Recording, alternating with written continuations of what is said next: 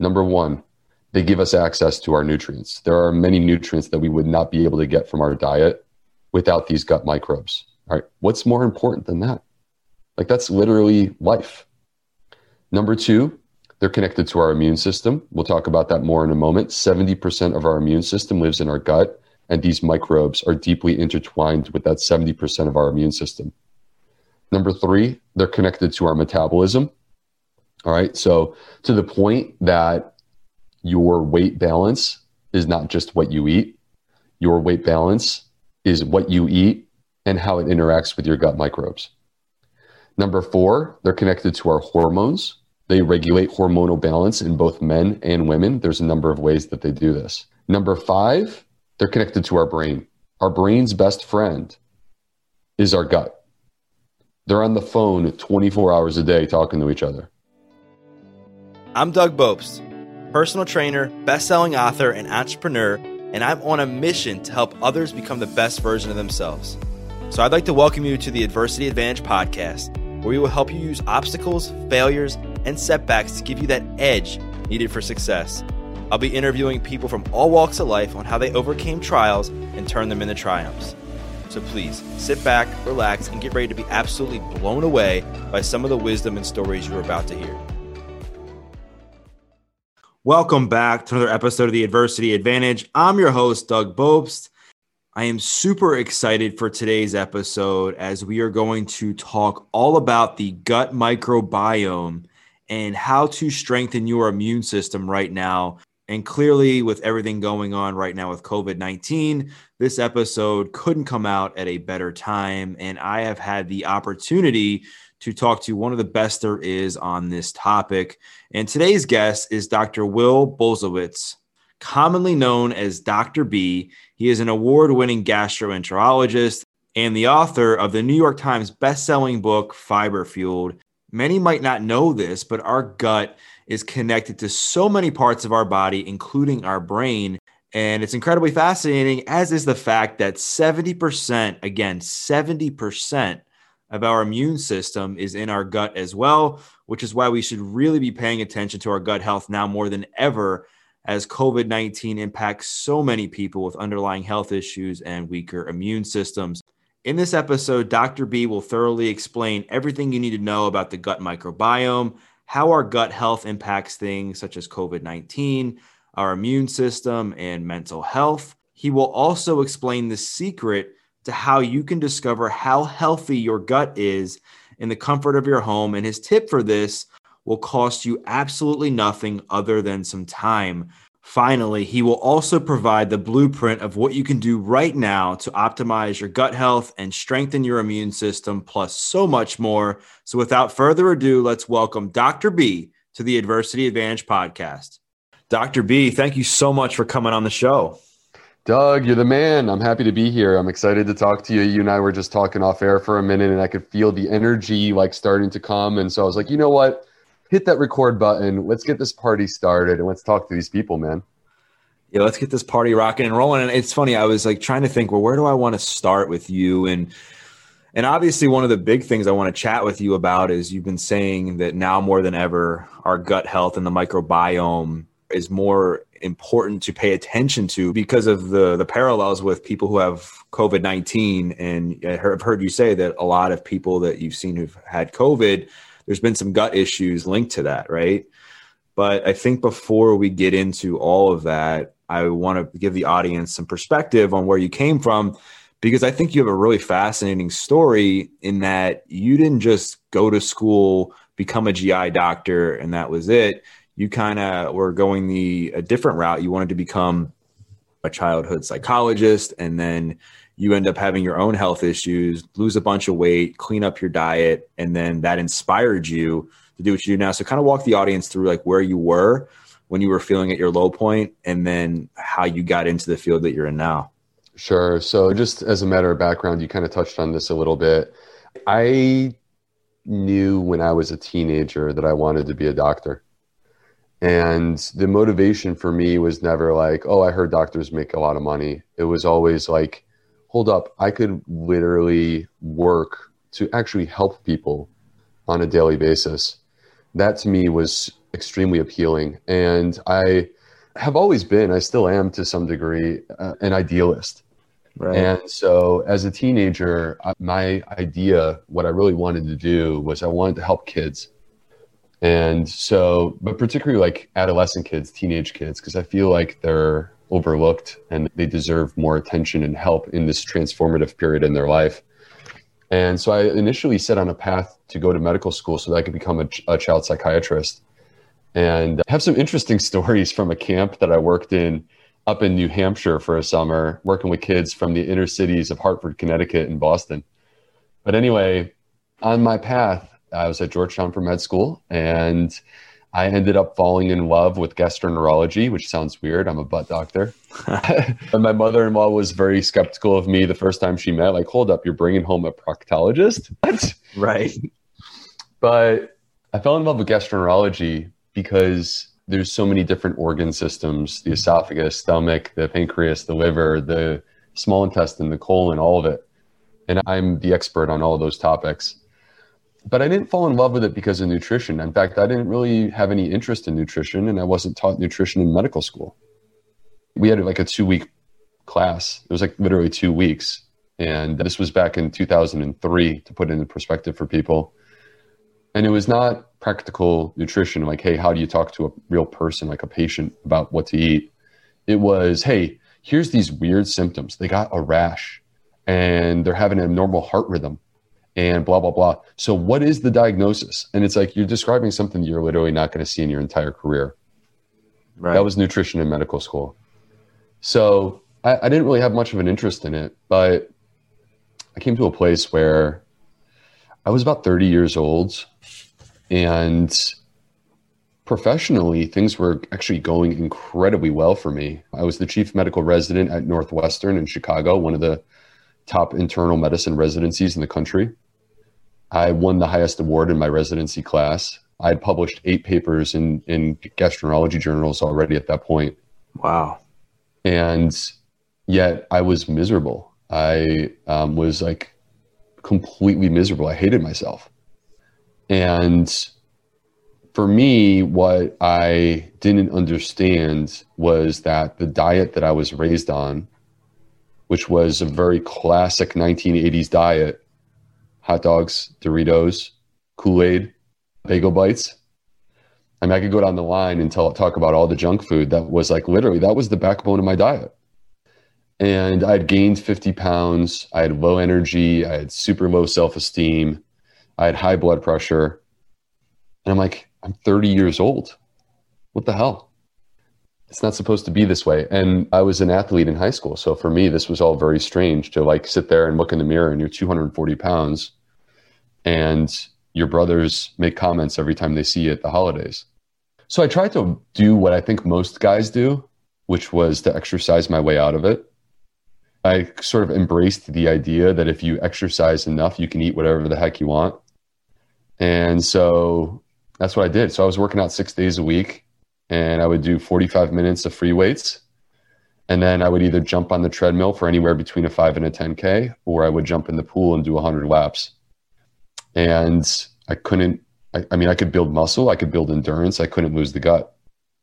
So what ended up happening actually was it's kind of interesting. I met my wife, but at this point we were just dating and she ate completely differently than me. We would go to like this beautiful steakhouse and she would order a bunch of sides and no meat.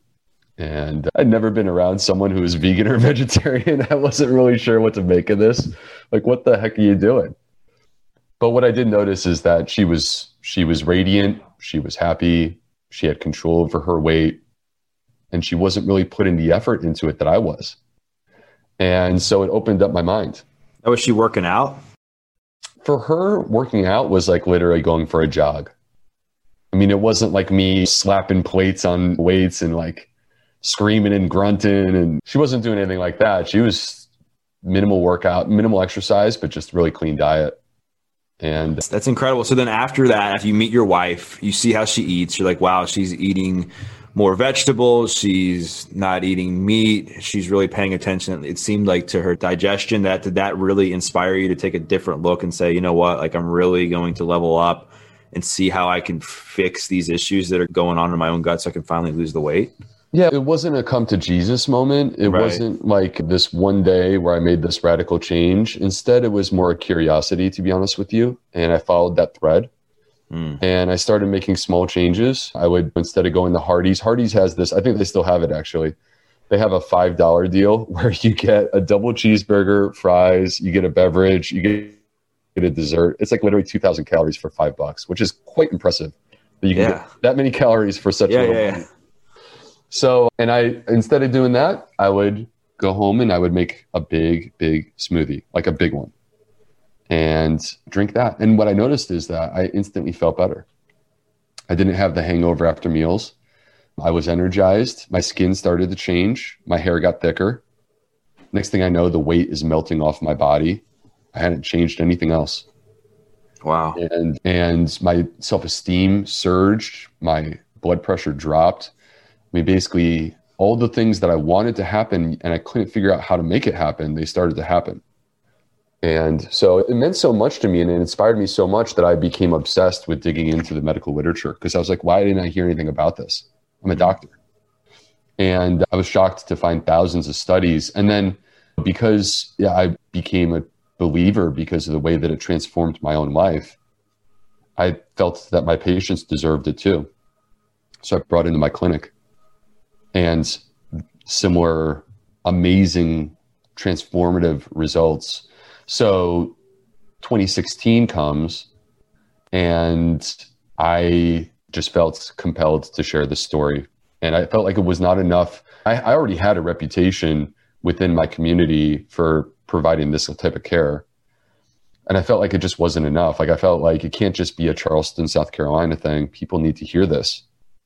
And so I created my Instagram account, which I really didn't have any expectations for. I mean, when I had a thousand followers, I remember my wife and I basically popped a bottle of champagne. It was like, whoa, I got a thousand followers. It's crazy. So anyway, I started that and one thing led to another. And my book Fiber Fueled came out in May. It's a New York Times bestseller. We're, in, we're closing in on 100,000 copies and we're only uh, a little over six months since the book came out. And now I'm here recording with you, my friend. It's great.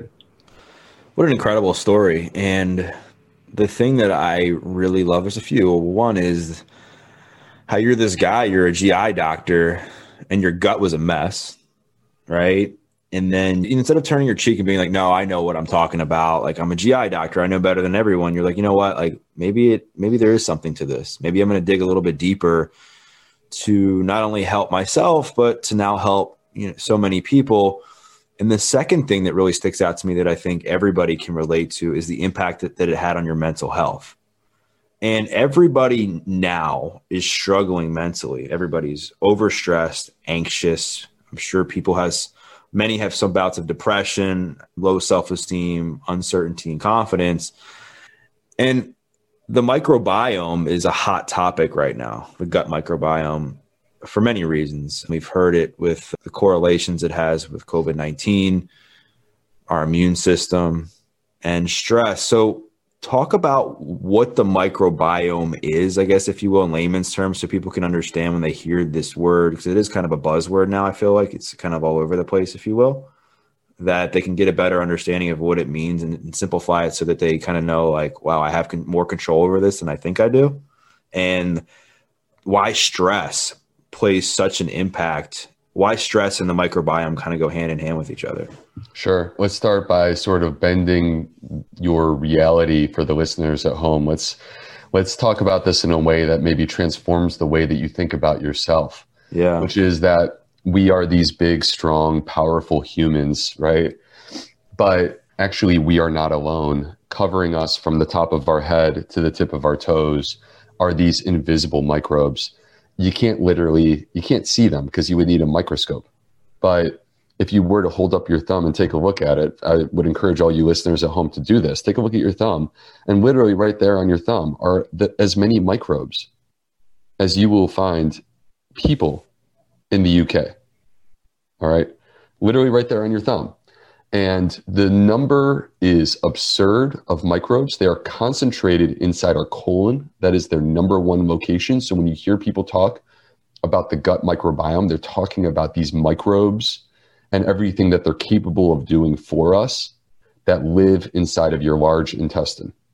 All right, the number of microbes is 39 trillion. 39 trillion. That is a number that is 100 times the number of stars in the sky. You have to bundle up all the stars in the sky, multiply by 100, and insert that into your colon. That's how many microbes you have living inside you right now. And these microbes, they're not just like there, they're not just passively there, they are there with a purpose. They have been there since the beginning of human history. There's never been a sterile human. We've always had a relationship with these microbes. And through human evolution, we evolved together. We always talk about human evolution as if we're these solitary creatures that are going through that process. But no, we're going through that process in conjunction with our friends, these invisible microbes. They helped us to survive. They helped us to grow. They helped us to get stronger. They got us through tough times. And because of that, we grew to trust them. We grew to trust them with really, really important parts of human bodily function to the point that I don't believe that you can be healthy without a healthy microbiome. I think that you really, truly need a healthy microbiome to be healthy. And to walk through some of the examples, number one, they give us access to our nutrients. There are many nutrients that we would not be able to get from our diet without these gut microbes. All right. What's more important than that? Like that's literally life. Number two, they're connected to our immune system. We'll talk about that more in a moment. 70% of our immune system lives in our gut, and these microbes are deeply intertwined with that 70% of our immune system. Number three, they're connected to our metabolism. All right. So, to the point that your weight balance is not just what you eat, your weight balance is what you eat and how it interacts with your gut microbes. Number four, they're connected to our hormones. They regulate hormonal balance in both men and women. There's a number of ways that they do this. Number five, they're connected to our brain. Our brain's best friend is our gut. They're on the phone 24 hours a day talking to each other. And that's the part that's particularly relevant for what you're asking me about, Doug, which is anxiety, depression, mood disturbance, things of that variety. How does that connect to our gut? So let's talk about that for a moment. Our our gut is able to communicate to our brain through a number of different ways. You can think of it as smoke signals versus the telephone versus the internet. There's a couple different ways that they talk. One is through the vagus nerve, which is an information superhighway that connects your brain and your gut. It's a two way highway, by the way, it goes both ways. The second is through neurotransmitters serotonin, dopamine, norepinephrine, and their precursors. 90% of serotonin, which is the happy hormone, which controls our mood, controls our energy levels, controls our ability to focus. 90% of serotonin is not produced in the brain, it's produced in the gut. Only 10% of serotonin is produced in the brain. 50% of dopamine. Dopamine regulates our reward center when we feel good about accomplishing a task. That's dopamine. Boom, dopamine. 50% of dopamine is produced in the gut. There are over 30 neurotransmitters produced in the gut, Doug. When I graduated med school, if you asked me, Dr. B, how many neurotransmitters exist in the body, I would have told you like eight. There's 30 produced in the gut alone. And the last wow. thing, yeah, it's insane. And then the last thing is that they, beyond these neurotransmitters, the gut produces bioactive molecules which can jump into the bloodstream, travel throughout the body, including to the brain, cross the blood brain barrier, and have an effect. And an example of that are short chain fatty acids, which we will surely be coming back to during this talk. Short chain fatty acids, which are produced when your gut microbes break down fiber for you. So the bottom line is that the gut and the brain are deeply intertwined, and a healthy gut is the path to a healthy brain, including our mood. It's mind blowing, man. And it's funny. I just a few days ago I interviewed a neuroscientist, and in one of her books, she was talking about the effect of stress on I don't quote me on this. I think it was on digestion. And it was saying that if you're stressed out within a certain amount of time of eating a meal, there's studies that have proven that it'll add like hundred calories to whatever you're eating just based on your body's, I think, inability to properly digest the food. So what I really enjoy is hearing it from like the horse's mouth, if you will, like where the actual science comes from. And it's not, you're not somebody who is peddling anything other than just your information and experience that you've learned through the years to help other people. And so I want to dive more into the, the gut and the microbiome because you talk about stress and we know that stress has a massive impact on our immune system, right? And if you're saying that 70% of our immune system is in our gut and I've heard you say that one of the things that um, you're seeing a lot of with people who have COVID 19 is that they're having some issues with their gut, right? I've heard you say that. Is it because of their weak immune system? Is it something else? Like, what is the the correlation between the two?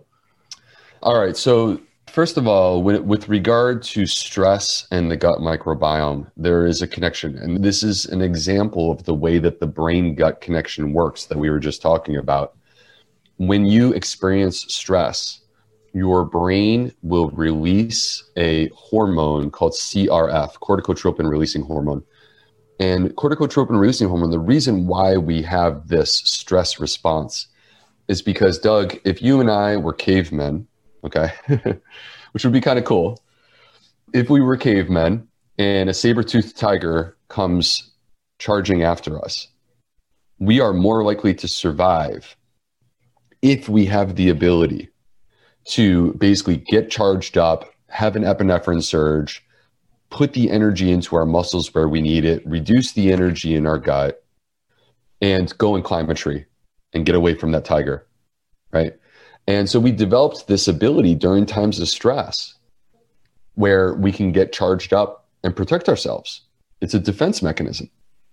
But the problem is that there's this idea, which I find to be quite fascinating, and I mentioned in my book, called antagonistic pleiotropy. And basically, what this means, antagonistic pleiotropy, is that the things that we evolved to have during, say, the Paleolithic times, the things that we evolved to have that helped us to survive back then, can actually be harming us today in 2020 because life has changed and now here we are, and we have stress coming at us 24 hours a day. I'll just speak for myself. The internet stresses me out. The news cycle stresses me out. The way that people are covering all of these stories that are unfolding. Like it drives me insane how I can't get with confidence a straight story from either side. Everyone is putting their spin on it. Everyone has an agenda, right? for me, I'll just be honest, it's gotten to the point where I'm like, okay, cool. I'm taking, I'm to take a break. Not to check the news for a couple weeks. So, and that kind of persistent, perpetual stress that we're experiencing, layer on top COVID 19, layer on top financial insecurity that's occurring right now, layer on top the way that this is affecting you personally, your family, the people that you care about all of those things are basically feeding into this pathway where CRF gets released from the brain, travels through the bloodstream, and then it basically alters the gut microbiome. And it alters the gut microbiome in a way that is less advantageous. It actually induces dysbiosis, it changes it. And this is the reason why, Doug, that you mentioned that in times of stress, you can eat the same meal and have 100 more calories that you actually get access to. That's because your gut microbiome has changed and it's going into protection mode where it's like, okay, we got to make sure we get enough calories, right? Because it's stressful time. So the bottom line is that there's this connection between the gut and the brain and it can alter the bacterial balance and it can cause dysbiosis. Dysbiosis is a loss of balance within the gut less good guys, more bad guys. Now, let's talk about how that affects COVID 19 and everything that's happening out there. All right. Now, I would never, I would never say, go expose yourself to the virus. That's crazy. I would never say that. I am a believer that we need to protect ourselves and take the appropriate intelligent measures to protect ourselves from this virus. But at the same time, if you were going into war, wouldn't you put on your armor? Wouldn't you want to protect yourself? You wouldn't just go out there with no armor on, right? And that's where we are today. We need to build our shield. And our immune system can be our shield. And what we're seeing out there, Doug, is that the people that are the most vulnerable to this virus are the people who have metabolic issues, people who, who are obese, diabetes, high blood pressure, history of heart disease. These are the people who have the highest risk with regard to COVID 19. Guess what? Everything that I just mentioned obesity, diabetes, heart disease, high blood pressure they've all been connected to dysbiosis, damage to the gut. Our immune system is connected to dysbiosis, damage to the gut. And if we want to optimize our immune system and make it work the way that it's supposed to, the way that we do that is by optimizing our microbiome because they're completely intertwined. You, you cannot separate the two. They're talking to each other constantly. And if you damage the gut, you are damaging the immune system. That's the way that it works. But if you can improve the gut, you can improve the immune system, which is very helpful these days. Yeah, you hit on so many good points. And I think what I'm hearing you say is, if you will, I mean, the gut's kind of like the quarterback, right, of everything. And it affects, it's the one calling the plays. And it affects things like the immune system, stress, metabolism, the brain, I mean, really everything, right? I mean, I think that's why we hear a lot that it's called our second brain, if you will. And so, what I'm hearing you say is that if you really want to be proactive and do what you can to put your shield up to protect yourself from getting COVID 19, or if you do get it, that you're more likely to survive, you have to strengthen your gut and your immune system. So, what are some things that people can do to put that shield up, put that armor on, and um, implement some of these things that you talk about so that they can live in less fear um, and uh, more and less uncertainty about the virus. If you're anything like me, you're always looking to incorporate things into your life that improve your sleep, calm your anxiety, and manage your stress. I found a product that helps me with all three. I've been using the gummies from Soul CBD. Each gummy contains 10 milligrams of calming CBD.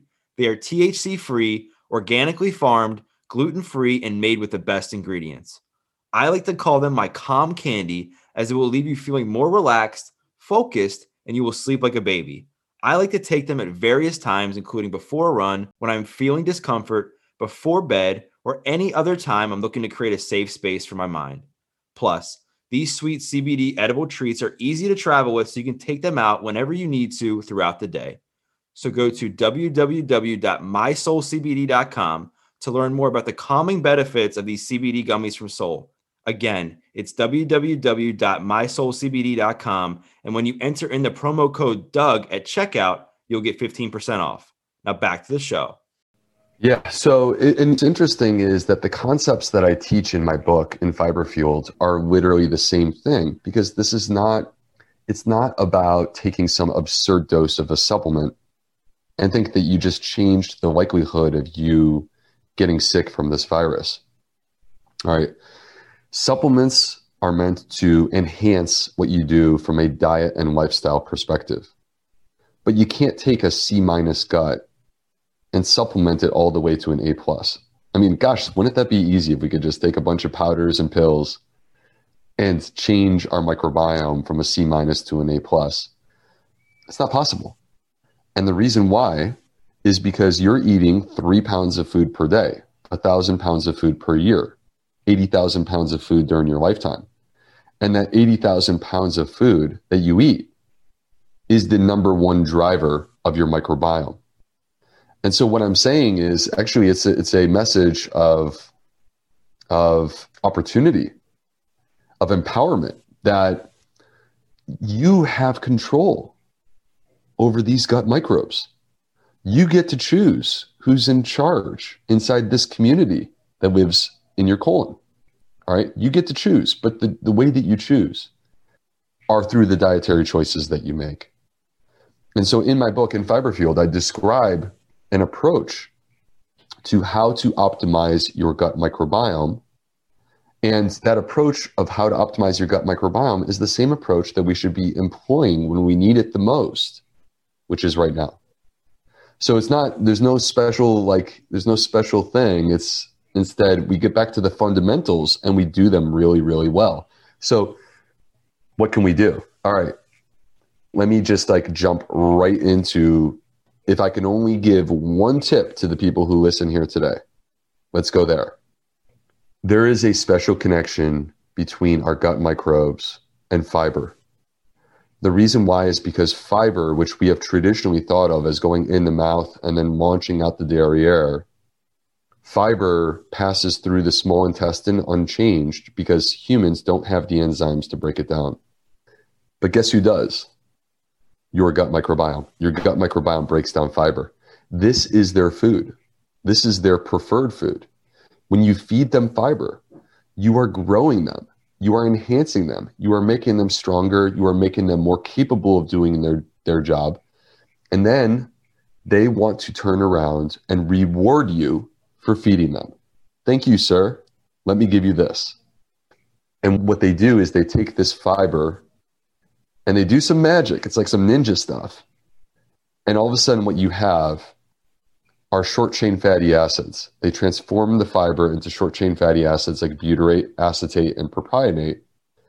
And Doug, these are literally the most healing, anti inflammatory molecules that I have found in the entire body. And the way that we get them is by consuming fiber. And the concerning part is that the average American is just not doing it.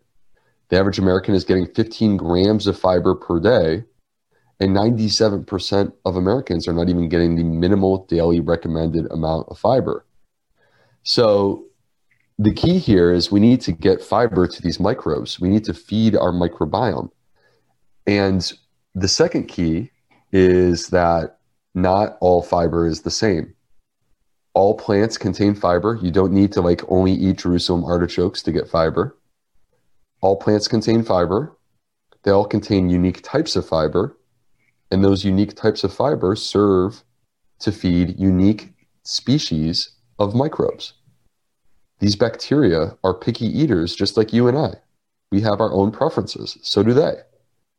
And so when you eat a bean, you feed certain populations of bacteria, and those are not the same bacteria that you feed when you eat broccoli. So the point is to get as many different varieties of plants fruits, vegetables, whole grains, seeds, nuts, and legumes. Get those in your diet, as many varieties as possible, because when you do, you're going to feed all these different populations of microbes. And when you do that, they grow stronger. And when they grow stronger, you are optimizing your gut microbiome yeah, fiber is king, right? And it's not just fiber, as you said, it's like where you're getting your fiber from. So if it's processed fiber, you're not talking about processed fiber. You're talking about, it seems like to me, and what you said, fiber from whole foods, plants, legumes, nuts, seeds, fruits. And diversity is king too, right? I think if you just eat, if you're like, all right, I'm just going to eat broccoli, blueberries, almonds, and black beans every all day, every day, it's not going to have the same effect as if you pick 15 to 30 different foods out of those groups and kind of mix it up.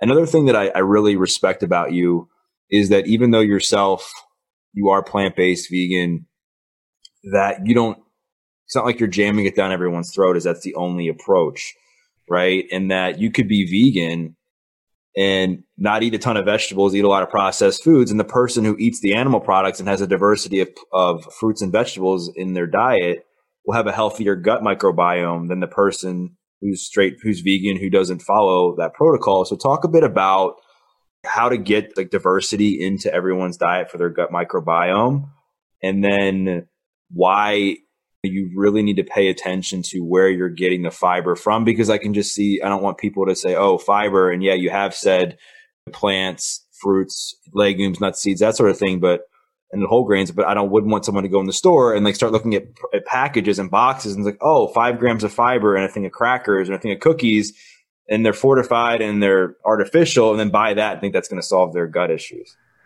Yeah, no, I definitely hear you on that. Let's talk about the science for a moment here behind this, which is that there is this study called the American Gut Project, and it is the largest study to date to allow us to connect the health of our microbiome to our diet and our lifestyle. So, the million dollar question everyone knows, everyone knows, everyone agrees that diet and lifestyle is key to the health of our microbiome. And the question was well, among diet and lifestyle things like sleeping and exercising and all these things, what is the number one factor? And when they performed their analysis, Doug, what they found was the single greatest predictor of a healthy gut microbiome was the diversity of plants in your diet. And in that study, the magic number was 30. Now, when I call it a magic number, I, I want to tell you guys be careful because I'm not saying 30 is magically better than 29. What I'm saying is more is better. We need more diversity, more variety. And for me, Doug, I've never counted calories and I've lost 50 pounds. All right. I don't count grams of fiber. And yet I wrote probably the best selling book of all time about fiber. And I've never counted grams of fiber. All right. Stop counting calories. Stop counting grams of fiber. Start counting plants in your diet. And in my book, what I describe is I made it a game. And this is a game that you can play with yourself to challenge yourself. And this is a game that you can play with people that you love or with your kids and make it fun. Right? I assign points, plant points. You get one plant point for every single whole fruit, vegetable, uh, whole grain, seed, nut, legume in your diet. If it's a real plant, if, you, if, if I gave you a patch of dirt and you could grow it, then it counts as a plant point. All right. And what you want to do is you want to strive to max that out. You want to get more. When I say 30 plants in a week, that sounds very intimidating to a lot of people because they're not eating this way. And as you said, Doug, effectively what you were saying is you could eat kale all day long and be unhealthy because just eating kale alone is not enough. And I'll take it further. Kale is a superfood. I will take diversity of plants. Give me 10 mediocre plants. And I will take that every day of the week over your superfood. And I know it's healthier because getting that variety in your diet covers all these different bases. So, how do we actually do it? How do we implement this and put it into motion? To me, it's very simple. I want you to make this a centerpiece of your diet. And again, as you said, Doug, it doesn't matter. I don't care whether you're vegan or paleo or keto or standard American diet. I mean, honestly, the reason why it, to me it's not an all or nothing phenomenon is because I'm trying to talk to the person who was me. And the person who was me in Chicago was about 5% plant based. And most of that 5% were French fries. Right. So I just want to see people move the needle in the right direction. And you don't need to feel pressure to be all in. You just need to move the needle. If you're 5%, you go to 30%. I'm jumping for joy.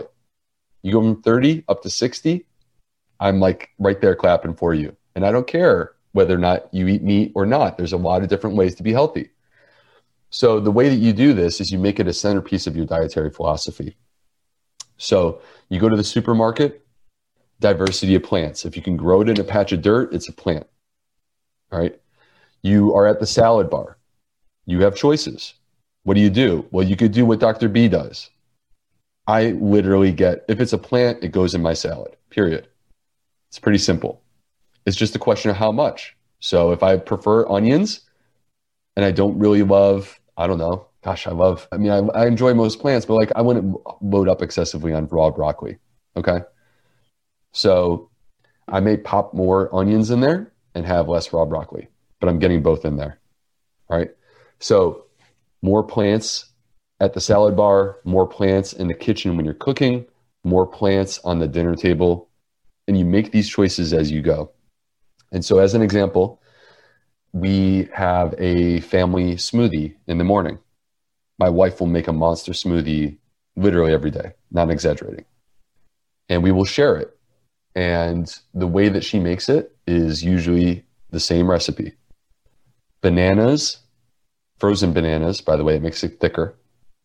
Frozen bananas, blueberries, broccoli sprouts, flaxseed, chia seeds, and some soy milk, organic soy milk. All right. That's our smoothie. Buzz that. And then what I do, this is literally what I did. Let's see, it's 11 17, three hours ago. What I will do is I'll pour that into a bowl. And then on top goes raspberries, blackberries, strawberries, hemp seeds, walnuts. Okay. If you did the math, and you can go back and, and listen from 30 seconds ago and work your way through this if you want to. If you do the math, I'm quite sure that I just listed at least 10, possibly 11 different plants. In other words, it could be Monday morning, it's a new week, and you literally are a third of the way to your number 30 with the first meal. So it's not that hard to do. It's just a matter of saying, I want more plants. I want more diversity. I'm going to sneak it in there. I'm going to add those fresh herbs. I'm going to I'm going to add in those berries into the smoothie, and you just look for opportunities to do that. As you're as you were like naming all those ingredients you put, I'm like, man, that sounds good. I'm going to start doing that, and I'm being serious because that's one of the things that I feel, even myself, that I've gotten away from is doing the smoothie in the morning and loading it up with fruits, veggies, obviously ice, and whatever liquid base that you choose because that's an easy way it's an easy win right to get a bunch of nutrients in a short amount of time and i think yeah it's like anything else. If you're at starting at zero right now and you eat zero fruits and vegetables or whole grains or anything else that dr b listed i wouldn't go for 30 tomorrow. I might go for two or three maybe you build off of that in the next few days you get five to seven and slowly start building your way up to maybe like two months from now. Now you're hitting that 20 to 30 mark or whatever it is. Just like if you're somebody who's never run before, you don't want to go and run a marathon tomorrow, right? You want to start with walking a little bit. The walk becomes the jog, the jog becomes the run, and then you're putting some distance on, that sort of thing. One of the things I, I, wanted to also bring up while we're on the subject of the gut microbiome, and you're talking about ways to improve it, things you can do as far as the diversity of plants, staying away from processed foods. Is there a way that somebody can see how healthy their gut is? I mean, obviously, if they're having diarrhea all day or they're having massive stomach issues, people probably think something's off. But is there any kind of markers that you use with people that you give people that you say, hey, look, if you want to check and see where how healthy your gut microbiome, like do these couple things? All right. So it's interesting. People love the idea of a test. Right, right. All right. And I can't sit here and say yet that there is a test that will be able to reliably tell you how healthy your microbiome is because I have not seen adequate studies to validate the tools that are already being marketed, by the way, directly to consumers. So that's always a little bit of a red flag from my perspective is when you bypass the doctor to market directly to the consumer that's a marketing that's a marketing play. That's not you're not trying to actually be rigorous with the way that you approach things. Right. So so there's none yet that i'm completely convinced. I, I, I will tell you that there are some companies that i see that are doing the necessary steps including the science and i'm withholding any sort of endorsement until it's complete but i, I am optimistic about what we're going to see in the near future okay but that being said you don't need a $500 test. Well, I'm looking at like some stuff that they can do at home. Like I've seen you post graphics on like stool samples and stuff like that. Is that a good uh, gauge for how healthy your gut is? See, that's what I was going to say is that yeah. it's literally your poop. Yeah. It's literally your poop. And we poop. I mean, we ignore the single greatest window into the health of our microbiome. And I'm sitting here and I'm like, look, I know that it's like we're not supposed to talk about poop, right? I What's know- funny, we talk about urine when you're dehydrated. What's the, one of the things people say? Like, how? What's your? What's the color of your urine look like? Is it clear? Is it stink? Is it? Does it give off a, like a weird odor? You might know. You might be dehydrated, but yet when it comes to poop, we're like, eh, don't say poop. But no, let's get into it because I think it's. I think people, like you said, they like a test and. It, I'm not saying people have to go out and buy something, but I think people, in order to know where they're going, they have to find out where they are and they're like, all right, well, how do I know if my gut's healthy or not? Maybe I, I, I think I eat a lot of fruits and vegetables, but I really don't know. And I think with the way you talk about this, the stool sampling in your in your home is a great place for people to start. Yeah, well, I mean, so first of all, let me say I'm the polar opposite. Maybe this is because I talk about poop literally all day for a living. but like you talk about, you mentioned urine and stinky urine, and I'm like, bro, come on, man. all right, and then you can talk about a bowel movement. I'm like, okay, where do we start? So I, the the thing that's interesting is that when we start with this, that your bowel movement is not just the excrement or the waste from the food that you ate. We kind of believe that it is. It's not true your bowel movement is actually predominantly made up of your gut microbes. 70% of the weight of your stool, 70%, comes from your microbiome. So, this is a picture of what's happening with your microbiome. And there are many different ways that you could evaluate your stool. It's kind of funny, actually. I have a course that I teach called the Plant Fed Gut Online course, and it's seven weeks. And I dedicated an entire week to talking about bowel movements. But to give you the Cliff Notes version of what we talk about in there, you could look at the color. You could you could look at the experience of how you feel when you're actually having the bowel movement. And all these things are relevant. But to me, perhaps the most important part is the form, the shape. And if you're listening to this now, pull up your computer and type into Google Bristol stool chart. B R I S T O L, Bristol stool chart. And what you're going to find is that someone with the last name Bristol, God bless them for blessing the world with this, someone named Bristol has decided to describe seven different types of bowel movements. All right. And they vary from type one to type seven. Type one is constipation, it's a rabbit pellet. All right. It's a little nugget, it's a turd. That's a type 1 bowel movement. That's constipation. And you can move up the Bristol stool scale all the way to number seven. And number seven is an explosive, watery bowel movement. And we have all the different shapes and forms that exist in between. Well, if you simply look at your bowel movement and you compare it to the Bristol stool scale, it can provide you with some insights into the health of your personal microbiome. And the goal is to have a type 4 bowel movement. I describe these as a, a, glorious doves flying through the air, radiant light shining down from the sky, a glorious bow movement. That's what we want. That's a type 4. And it is shaped like a sausage. It is soft but formed. It is easy to evacuate. It feels natural. You feel like you completely empty. And there's actually a bliss element Let's just be honest. It feels good. It feels good to have a good bowel movement, right? That's the way that nature is supposed to be. And when our gut microbiome is in alignment, that is a general description of the experience that you should have when you're having your bowel movement. On the flip side, if it is hard, lumpy, bumpy, difficult to get out, you don't feel like you're completely emptying, you have a ton of gas and bloating, nausea, you get full very quickly, many times abdominal discomfort. I'm describing constipation. And on the flip side, you could have explosive, watery, urgent bowel movements, and that's obviously diarrhea. And so, so the point being that by simply looking at the form of the stool, by simply looking at your bowel movement, you can get insight into the health of your gut microbiome because 70% of the weight of your stool comes from these microbes. Wow.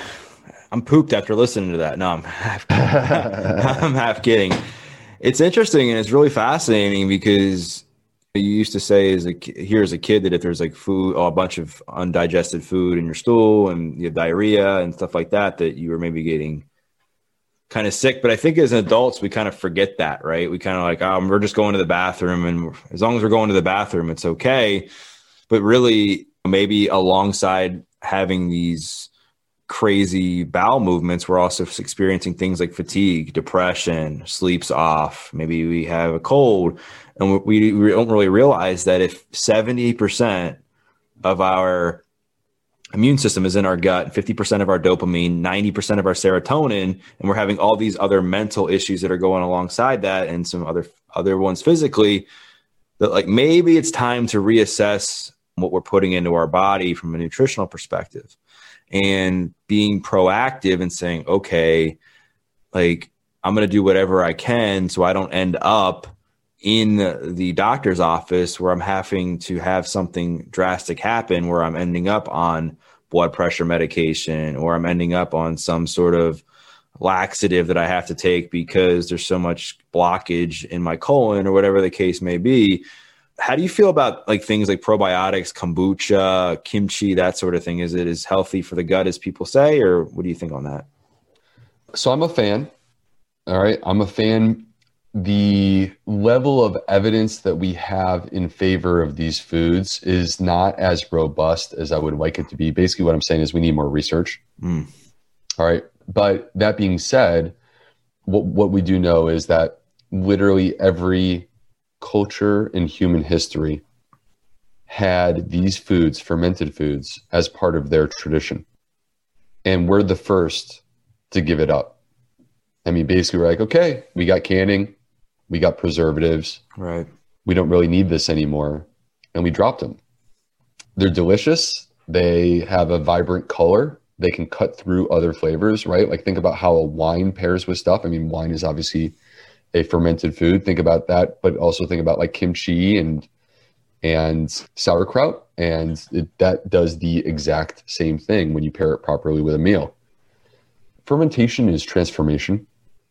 So what you do is you start with say cabbage, and you put it under water in a salt water solution and you are transforming it. You are transforming the fiber. You are unlocking vitamins that you would not normally get access to. You are creating new phytochemicals and you are enhancing the growth of the healthy bacteria. And so, on the back end, when you're done transforming your food, you have sauerkraut and it tastes differently, but also you've enhanced the nutritional profile of it, which is quite amazing because cabbage is already very healthy.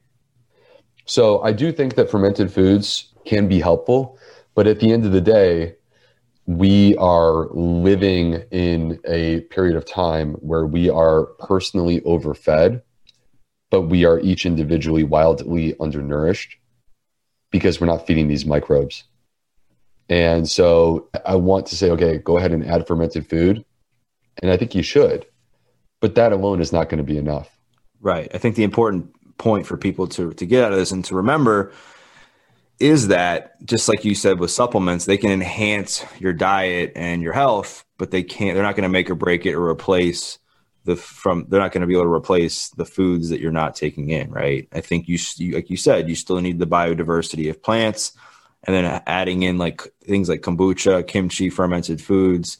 Having a probiotic supplement, whatever it is, will be great, but it can't just be just that, right? Like you said, you'd love to be able to take a C minus gut and just throw it some supplements and some kombucha and be like, boom, it's going to be an A plus, but it's not reality. Just like anything else, there's no magic pill.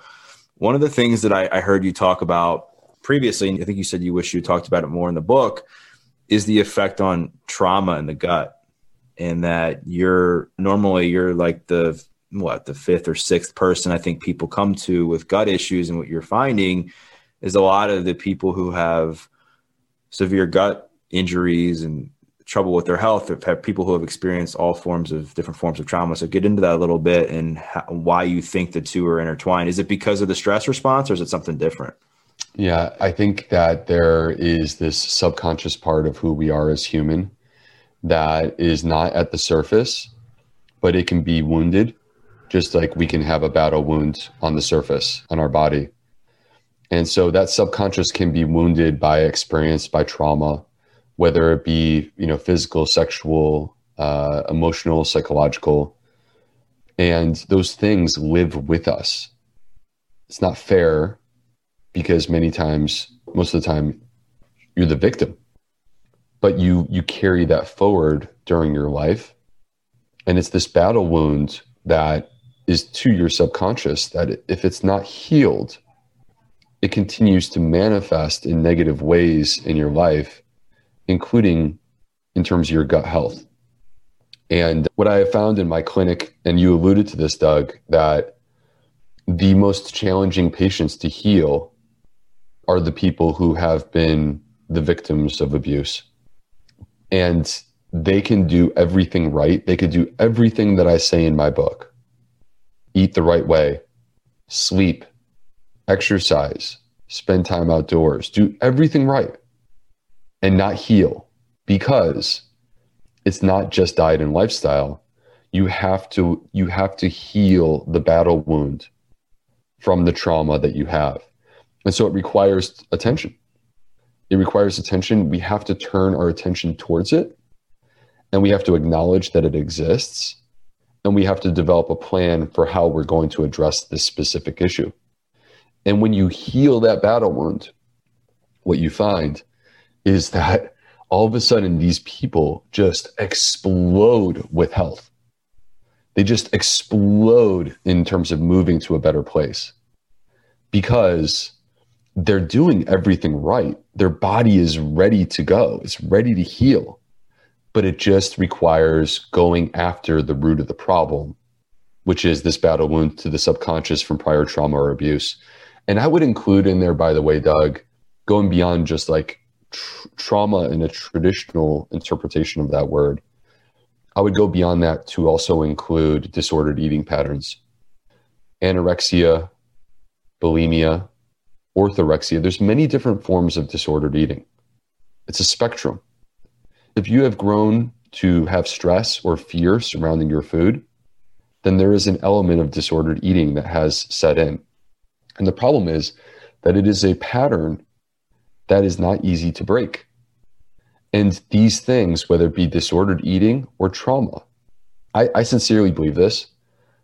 My patients live with them every single day, right? You can't just say, ah, I'm going to turn it off. It doesn't exist. When you ignore it and you say it doesn't exist, then you're not really addressing it and that wound festers.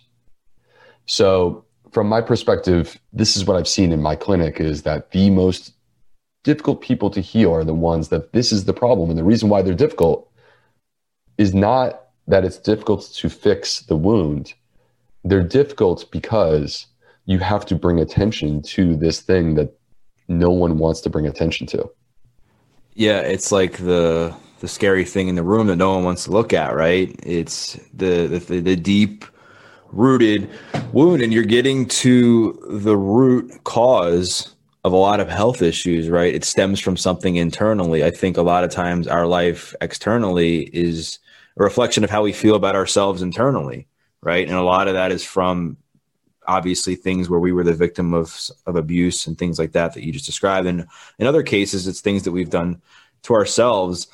And and so I think you're right. I think a lot of people, the reason that they pro- they, they probably aren't able to heal their gut is because they're only looking at, at the issue, the surface level issue of okay, I'm going to eat the plants, I'm going to do this, I'm going to do that, and they start for like a week or two, and then their subconscious, their patterning, kind of brings them back down. They end up self sabotaging and going back to their old ways because of their patterning. So do you end up uh, collaborating with different therapists, psychologists, or do you kind of use a little bit of your background from your early schooling to kind of help them with that part of their life? So I, I believe in a team approach to mm. healthcare, period, independent right. of whether it's the type of patient that we're talking about directly. I, I'm also a huge believer in involving registered dietitians in the care of my patients. So like I don't go at it alone. I build a team and my our team is there for you and so and that, that would be true as well when it comes to these people who have been the victim of trauma and abuse. I, I don't personally become their their psychologist but we get them hooked up with a good psychologist. Perhaps there's a psychiatrist. We build a team so that we can get you fixed. In the same in the same way that you would if if you were diagnosed with cancer. You get your oncology team together. Same thing. Mm. that's good. And, and i think it's awesome that you again, it's just very authentic of you to say, you know what, like I don't know everything. A lot of this is probably out of my scope of my current practice. Let's bring on a team to not only help them, but to help yourself. Maybe you're you're learning along the way and you're able to kind of stick to what you best, and that's the gut to be able to really hammer home, you know, that point with your with your patients that you see. And I think it's commendable that you actually do the work to really get deeper in your with your patients and in their health. And it's not just like oh here take this pill. Here's a prescription for this. Just take some gas x. I mean uh, whatever the case is you're like all right let's really address where this is all coming from. Like why did this disordered eating start? Like where did this all come from? Why are you making these poor food choices And a lot of times, like you said, it's because they they're struggling mentally, they're struggling internally, and their poor ch- food choices are aligned with how they're feeling about themselves inside, right? So once you're able to address that, I think it makes I don't want to say it makes your job easier, but it, I think I would think it makes everything run more efficiently. And the one other thing I wanted to talk about before we kind of wrap up is we talked about this notion of how if you have these trauma and these things going on internally, it's kind of contagious and goes throughout the rest of your body, right? And it can show up physically. Is that the same when it comes to inflammation? So if you're if you're having inflammation in the in the gut, is it as contagious where you'll start to feel inflammation in, diff- in your muscles and aches and pains? Have you seen that correlation as well? You will see that in some in some cases, not all cases. And I think the key here is this there's this idea that we talked about with the brain gut axis. Okay. And this is the uh, the space of the connection between the gut and the brain that where we know so much because we've been studying it for more than 10 years now. But every week there are papers that are coming out being published showing us the ways in which the gut is connected to everything in the body. And it makes so much sense that the food that we eat is not just calories, not just macros, and even not just micronutrients. That the food that we eat gets broken down, processed by these microbes, transformed into something that's unique to us. The way that we interact with our food is unique to us and then has effects throughout literally the entire body. And so it makes sense that the gut is really connected to everything for the for the sake of simplicity because as humans we're linear thinkers it's hard for us to take in complex concepts. We we like it to be if a causes b then therefore you do this. But that's not the way the body works. It's all intertwined. The gut is not separate from the brain. The gut is not separate from the liver or from the heart or from the immune system. They're connected together and they're dynamically changing with each other, just like the way the water moves in the ocean. Yeah, I mean, you're, you're so right. And I think people really need to take home, if, if they don't take anything else, I mean, obviously people should really pay attention to what you said about what to do to heal the gut and the microbiome in the context of preventing your chances of getting COVID 19. And if you do get COVID 19, it being a little bit less severe because your immune system's stronger and then on top of that improving your immune system as we get through this pandemic and improving your your stress levels mental health all that but also to remember that it's not like our bodies run in silos. Everything's intertwined right? Like our brain regulates and controls our body as i've recently learned through my own research and interviewing a recent neuroscientist. And then also what you're saying is that like our, our gut is the same thing. Our gut is the second brain that regulates everything else and it's all intertwined. And i think just because of past research and maybe just the way we we think is logical like a plus b equals c it's like okay we have our brain and it's just responsible for this part and we have our gut it's responsible for this part. It's like no everything works together. So if one thing is off it's going to throw everything else off. And i mean your knowledge man you're very i love how not only just how smart and knowledgeable you are but you make it so simple you make it so easy for people to understand so that when they're listening to something like this it's like, oh, like this doesn't feel too over my head because I know there's a lot of times when people listen to people in the medical field and they if they have a hard time, I think, relating sometimes. Like, wow, I don't understand this term. What did he say there?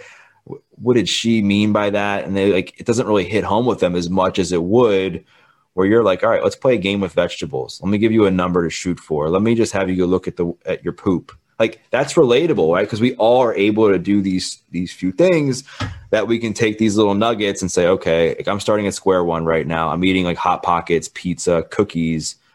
Maybe tomorrow i'll just take dr b's advice and i'll go pick up a salad and maybe i'll put like a bunch of crap in there but i'll probably i'll try to add in two or three vegetables. And then the next time that becomes four or five and then sure enough you're, you're, this same person is bragging to their friends like oh my gosh i learned this trick that i can go to a salad bar. And the only thing i have to do is just focus on putting vegetables in there and and that you don't you're not saying like okay like just go get carrots because they have this and then get kale because it has this like just eat a variety. So i really wanted to thank you for coming on. I definitely encourage people to go pick up your book fiber fueled.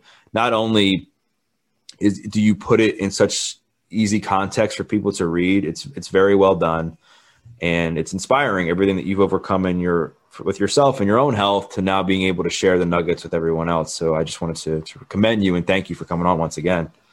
Uh, Doug, thank you, man. I'm like ready to float on out of here, but I appreciate it. I, I just think that at the end of the day, we all have our own personal journey and experience that brings us to where we are, right? And it's just kind of interesting for me to think. I never thought that I would be an author. I don't think of myself as an author. I think of myself as a doctor, as a healer, as a teacher. Right. And this is just my way of expressing sort of that organic soul. This is who I am, and this is my way of expressing it. And so it's it's nice to be able to come on and talk to someone like you. And I appreciate you and your listeners taking the time to listen. And uh, if you guys want to connect with me, I love connecting. Come find me on Instagram as the Gut Health MD. You can go to my website, theplantfedgut.com where I have an email list that people seem to really enjoy because basically what I do is when there's like a breaking news or cutting edge study about the gut microbiome, I don't put it on Instagram because I got too much to say and it just won't fit. So I send it to my email list and I break down cutting edge studies on my email list. And uh, so, yeah, so my email list is there and information about my course, the Plant Fed Gut online course. If anyone's interested, you can definitely check that out. Um, we're going to be starting that up. It's a seven week course, and we start on January 4th for the next round.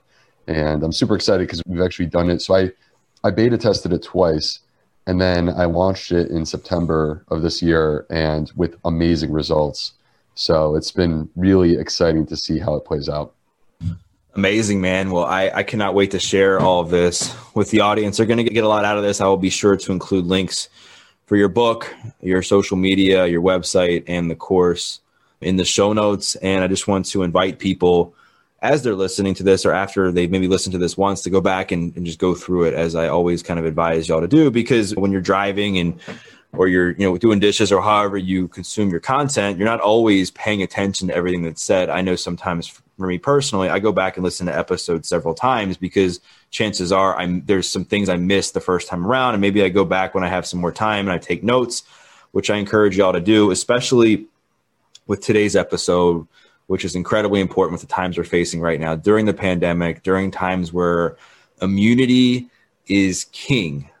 Immunity is king right now. 70% of our immune system is in our gut. So now more than ever, we really, really, really need to be paying attention to our gut microbiome and how we're treating our bodies, how we're being proactive about our health. So, what I want y'all to do is if you really enjoyed this episode, maybe take a screenshot of of the episode of you're listening, tag myself, tag Dr. B with a few of your takeaways or your biggest takeaway. Maybe it was something he said about the diversity of plants. Maybe it was something he said about the poop. Maybe it was something that he said about how it relates to, to stress. Whatever it is, screenshot it, tag myself, tag Dr. B. We'd love to hear from you. We'd love to hear your feedback. And once again, thank you for listening to this episode of the Adversity Advantage. I'm your host, Doug Bopst. We'll see you next time.